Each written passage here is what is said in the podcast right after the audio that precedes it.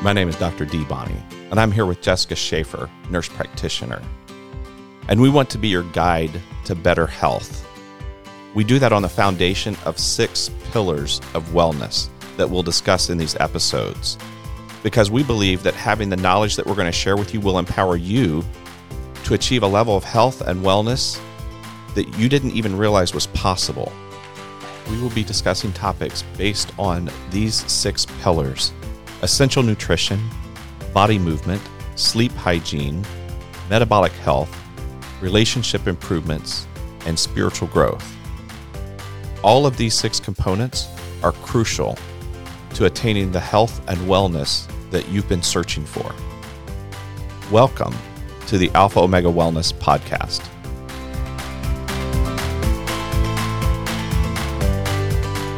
Hey guys, Dr. Dee here. We're bringing you another episode today of this wellness podcast that we will name at some point. um, but today I'm in the studio with Jessica Schaefer, nurse practitioner extraordinaire, and we're going to talk about thyroid. Now, thyroid is one of those things that is completely misunderstood by so many people. And I think to a large degree, even some sort of mainstream philosophies about thyroid probably miss the mark and keep people from feeling they're optimal at least. Because one of the things that's interesting is that in medicine we define what's normal from the mean number that we would get in a test and then two standard deviations from the norm. And so if you're within this wide range of quote unquote normal then you're fine. But what we have realized doing a deep dive into thyroid management and other hormones is like what's normal isn't necessarily what's optimal. And so today we just want to pick Jessica's brain about thyroid health and why it's even important, kind of what the thyroid does and how does that affect how you feel because there's lots of listeners out there, don't you think, that are probably struggling with thyroid issues and they don't even really know it. It kind of goes back to that last podcast that we did where it's like all you know is that you don't feel well. Exactly. But you don't really know why. And, you know, if your doctor does just sort of some standard labs and you're within this huge range, it's like, well, no, it's not that. But it might be that. So, Yeah, I think we all know, uh, you know, I can think of several people just off the top of my head right now who are battling thyroid issues and and they're being told that their numbers are fine. so tell me about thyroid. Like, why is it, why do we even care? What, why is it important? And how does that affect how people feel? Yeah, so thyroid actually is one of my favorite uh, things to talk about. I, I just love learning about thyroid. I want to know all I want to know all the things. Let's face it, you geek out on thyroid. I do. Yeah, I geek out on a lot of things. you do. but I really do like thyroid. Um, I all the hormones are interesting to me, but they also equally frustrate the heck out of me because they're all the same, and then they're not, and and one can be high and it mimics the same thing on another one that's low, and so it's really hard to kind of like sort through all that. One, when one is off, like we've said previously, sometimes there's that downstream cascade that other things aren't working great. I mean, when your cortisol's jacked up, like nothing's going to work well, right? Exactly. Yep. So all these hormones they work together. Um, and they they have to have this delicate balance. Everything needs to be in harmony. If one jumps ship, you know the other one peer pressure, it'll jump ship too. So it, it is frustrating, um, especially you know when you get these these patients that we see all the time. and We call them our hormonal train wreck, and it's like where do you start? So, where do you start? I mean, how does thyroid enter that discussion? Well, this is really this is where test don't guess becomes so so important um, because of of this exact reason. When things look the same, they sound the same. You've got multiple symptoms of multiple deficiencies. Um, you've got symptoms of high cortisol, but you also have symptoms of low cortisol, showing symptoms of low thyroid. But then your TSH is fine. So where we kind of get started, um, conventionally speaking, this is what happens. You go to your doctor, you say, "Look, doc, I you know I googled some things. I feel like maybe my thyroid's bad. I I I'm can't cold all the time. My hair's Yeah. falling out. like me, you know, My wrapped up in a skin's dry. blanket. Right. So you tell them these things, and they say, "Okay, cool. We'll we'll draw a TSH." Um, a lot of times, if you look at the lab, it'll be a TSH with a reflex to T4. So then that gets sent off. You know, in a couple of days, it comes back. Your TSH is within range. So It never reflects to the T4, and your doctor calls you and says everything's fine. You're good. Go to the next thing, or you're just Or we'll Weird. see you next year for your next annual have more visit. have more fiber, drink more water. exactly. So, and that's what it looks like, honestly. Um, that's the standard of care today. Uh, but the problem with that is TSH is a pituitary marker. And, a you know, a lot of people don't know that. And with so that, where's your pituitary gland? What's that mean? It's a pituitary marker. so that's in your brain. Okay, So, you know, not your thyroid. not your thyroid. It's not your thyroid. It is not a thyroid hormone. So what it is, it's a messenger. It's a signal that your your brain will tell your thyroid gland to make a thyroid hormone, either make more or make less. So that's what we're measuring. We're measuring this messenger marker. We're not we're not assessing the actual thyroid itself. And so, if my thyroid's really low and failing, what does my TSH do? So your TSH is going to go up. It's going So, to if my. TSH is high, my thyroid function is low. exactly. So they're inversely inverse. related. Yep. And so then what happens? Your your brain it, it increases the TSH, so then that way the thyroid will see that signal and it will start to crank out some more T4. So then you'll see that the T4 will actually elevate. So, if that's the story, then why not just check a TSH? And if it's normal, you're just done. Move on to the next cause or just suck it up, buttercup. Okay, so most of the time when that TSH comes back to be within, you know, that lab's normal range, it, it doesn't reflex. So we're missing out on helping a lot of people manage uh, their thyroids. Your TSH has to be really high, like really high to capture the lab's attention. You mentioned the TSH and then the reflex to T4. Can you just talk a little bit about the different thyroid tests and maybe why those are important and it's not just about the TSH? Yeah. So this is what kind of sets us apart from if you were to just go to like your your primary care doctor. So what we do at Alpha Omega, we're going to check all your thyroid tests. We're going to see the whole picture. We're not just focused in on your TSH and you know maybe a reflex to T4. So you know, T4, that's your inactive thyroid hormone. That is something that is made by the thyroid according to what your TSH is telling it to do, whether to go up or go down. This is um, a great analogy that I have learned uh, from a mentor of mine. This is your cash in the bank. So, cash in the bank, T4, it's an inactive hormone. We don't actually use that um, much at the cellular level. What we do use actually is your T3, and that's your active thyroid hormone or your money in hand, um, gas in the car, so to speak.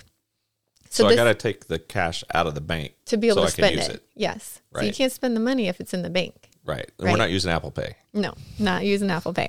So we've got your T4, that's your inactive. We've got your T3, and then that's your active. And then we have something called TPO antibodies. Uh, this is thyroid peroxidase antibodies, which thyroid peroxidase, it's an enzyme found in your thyroid, and, and we need this enzyme to be able to produce both T3 and T4. So we want to check that too. We want to know is your body making antibodies against this enzyme? Because if it is, we've got a problem. We've got a real problem and we have to fix that. So, what is the problem if my body's making antibodies? So if you have antibodies, you have an autoimmune issue. Your body is attacking your thyroid, and, and we have to fix that. We have to dive deep. The other thing we check um, sometimes is your TG antibodies. It's less common to see those antibodies, but if we do have someone who we suspect that they may have an autoimmune issue going on, you know, their numbers are maybe the TSH is fine, most likely the TS, TSH is fine, but they're having all these symptoms and some other things are out of whack, then we might check a TG if the TPOs are normal. So, you mentioned antibodies against the thyroid. That makes me think about Hashimoto's thyroiditis. So, what is Hashimoto's? Yeah. So if we see a patient who has positive antibodies, either one, TG or TPO antibodies, they do have Hashimoto's. And what that is, it's an autoimmune illness. So you have an autoimmune disease. In fact, most people who have hypothyroidism, they have Hashimoto's. And a lot of times they don't even know that they have that. It's it's actually over 90% of all hypothyroid cases are most likely Hashimoto's and many of those people don't even know that they have an auto- autoimmune disease because no one's ever told them. So, I'm assuming that there's some stuff that people can do if they have these antibodies to their thyroid. Yeah, there's lots that we will work with them um, case by case, and we're going to sit down and we're going to deep dive into the root causes. So let's say that, um, let's say I did see my doctor and my TSH is high, so my thyroid is low. It, it my TSH caused that reflex to T4, which is not really a an active thyroid hormone. Um, and my doctor then puts me on something like levothyroxine. Um, does that take care of the issue? No, not at all. Because your thyroid antibodies, if you have Hashimoto's, your thyroid antibodies are high from an immune system problem. Thyroid medication can't can't treat that. My understanding is that a lot of times um, the more traditional approach, looking at thyroid and somebody does actually have a bump up in their TSH, so their doctor says, well, okay, you do actually need to be on uh, some sort of um, thyroid medication. My understanding is that a lot of times docs, even when your TSH is, is high enough to treat, like they don't really go looking for those antibodies until the TSH is, I think, like 10 or so. And by that point, uh, man, your thyroid really really is not working. Yeah, it is. I mean, like it's destroyed by then. It really is just a disservice to our patients to do it that way. Um, what I find really disheartening is that I recently had a patient who not only was she taking her thyroid medication incorrectly for 13 years 13 years 13 she was taking it in the evening and you know right after dinner so not on an empty stomach which is you can take it in the evening if that's better for you you know, if you're a night shift worker or, or what have you, but it has to be taken on an empty stomach. So not only was she doing that, but she had never, in her whole 13 years of being diagnosed with hypothyroid, had never been told that she had Hashimoto's ever. And when we were talking about her thyroid and I sat down with her, I had mentioned, you know, Hashi's and and she had never heard heard of that. She'd never heard that word before. So, you know, I assumed that she had it, but it really does just hit differently when, as a patient, that you are told that you have an autoimmune condition versus what happened with her, where her doctor just said, Hey, here's this medication. You're going to have to take it for the rest of your life. It just hits differently, you know? Well, and a lot of times, uh, what's prescribed is like levothyroxine, which is T4, right? Mm-hmm. Which is not it's not a um, it's not the active form of that hormone. So what is the difference between free T4 and free T3? Right. So if if it's not enough that you you have to think about like you've got your inactive T4 and then you've got your active T3, well you also have your free T4 and your free T3. So now it's just one one more layer of this. Um, so a lot of what your thyroid hormone makes is actually bound up by by carrier proteins and storage proteins. So for us to be able to use these, you have to be able to, uh, you know, release that from the protein. And that's what's called a free hormone. So like 95% or more of the T4 is bound up and a small amount is free. And then you have to convert from T4 to T3. So just to explain this to the listeners a little bit. So proteins are often fairly large molecules that are floating through the blood.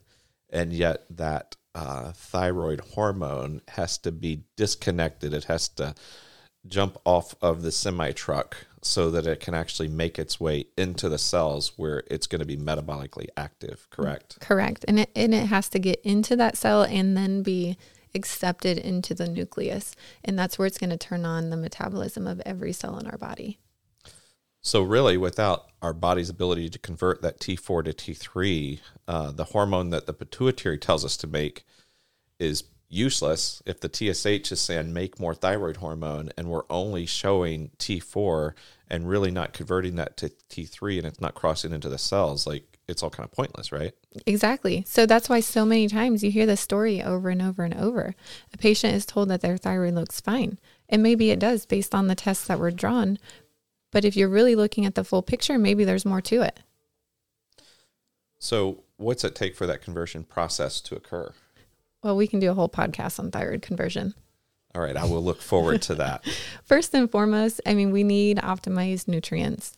Unfortunately, the standard American diet is lacking a lot of those key vitamins and minerals that we need for optimal wellness, especially when it comes to thyroid health.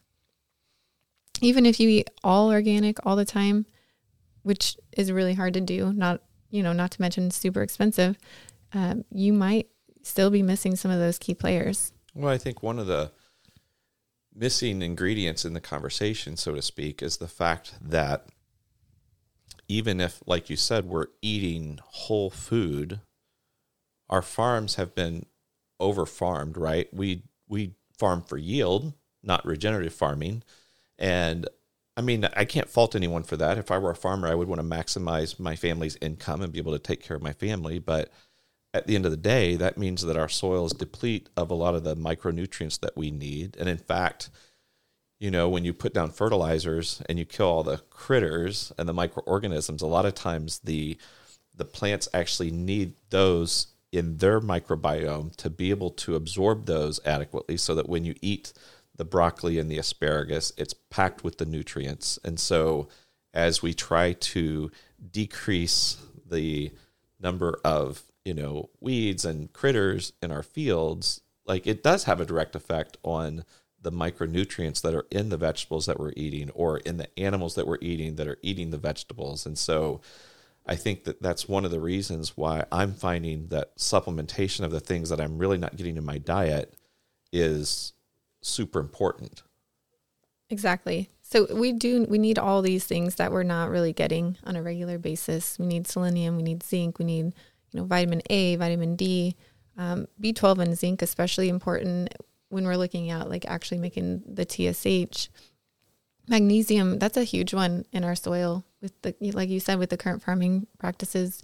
We need that to support TSH production. We need um, even vitamin C, B2, iodine. We need all these things to make T4, and selenium is huge. Selenium's a big one.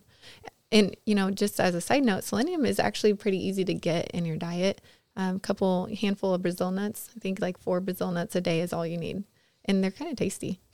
So, yeah. Uh, but if you don't know that, then you just don't know. Like, yeah, I don't have many Brazil nuts in my pantry right now, but I'll get some yeah. if I know that that's going to replete my body of what it needs. Yeah, and I I like that one because um, people get fatigued on oh another supplement, another supplement, another supplement. But if you can be like, hey, just you know, pack a few Brazil nuts for lunch today as a side, you know, for a snack, you can get all the selenium you need. So tell me, why would all the labs show optimal in someone who's clearly defining, describing symptoms of hypothyroidism, symptoms of low thyroid. So, yeah, so this is uh, what we call cellular hypothyroidism, and we really need to figure out what's why this is happening. Is it a cortisol problem? Is it, you know, ongoing nutrient deficiencies? Is there too much inflammation? We just have to keep digging for the root cause. Do we need to do a gut test? Um, do we need to investigate toxicities, mold exposures? You know, how are they handling their stress? And then there's also the question of what the heck is actually optimal anyway? Like, what does that mean? There's a lot to say about the current reference ranges, and I know you kind of touched on that when you when we did the intro, but to actually make a reference range for a lab, they they look at a minimum usually of 120 people in a room.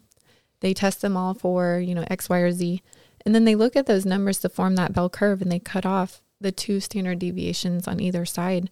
That's how you get your reference range. So it's a really huge range with some probably sick people thrown in there. Oh, for sure. Because they're not selecting like, oh, these are the people who are optimally well. These are the people who are thriving. And so I think it's up to practitioners like us to really find out, well, what are those optimal levels? It also comes back to this kind of ingrained um, thinking, even in traditional medicine, like going through medical school and residency, treat the patient, not the number. But I think when it right. comes to these things, it comes to wellness, it's like, well, the number's not bad, so I'm not going to treat the patient. Yeah, we're so stuck on that, and I don't know why. Um, my favorite thing is the shoe analogy. I know we've talked about this before. You want to talk about that? Yeah. So uh, the idea being, so if you're going to look at the mean and then two standard deviations, so these are just statistical terms, right? I mean, because honestly, like in science and medicine, you have to draw the line in the sand somewhere to define what normal is. But what the mean plus two standard deviations on each side of the mean and shoe sizes is like six to 13.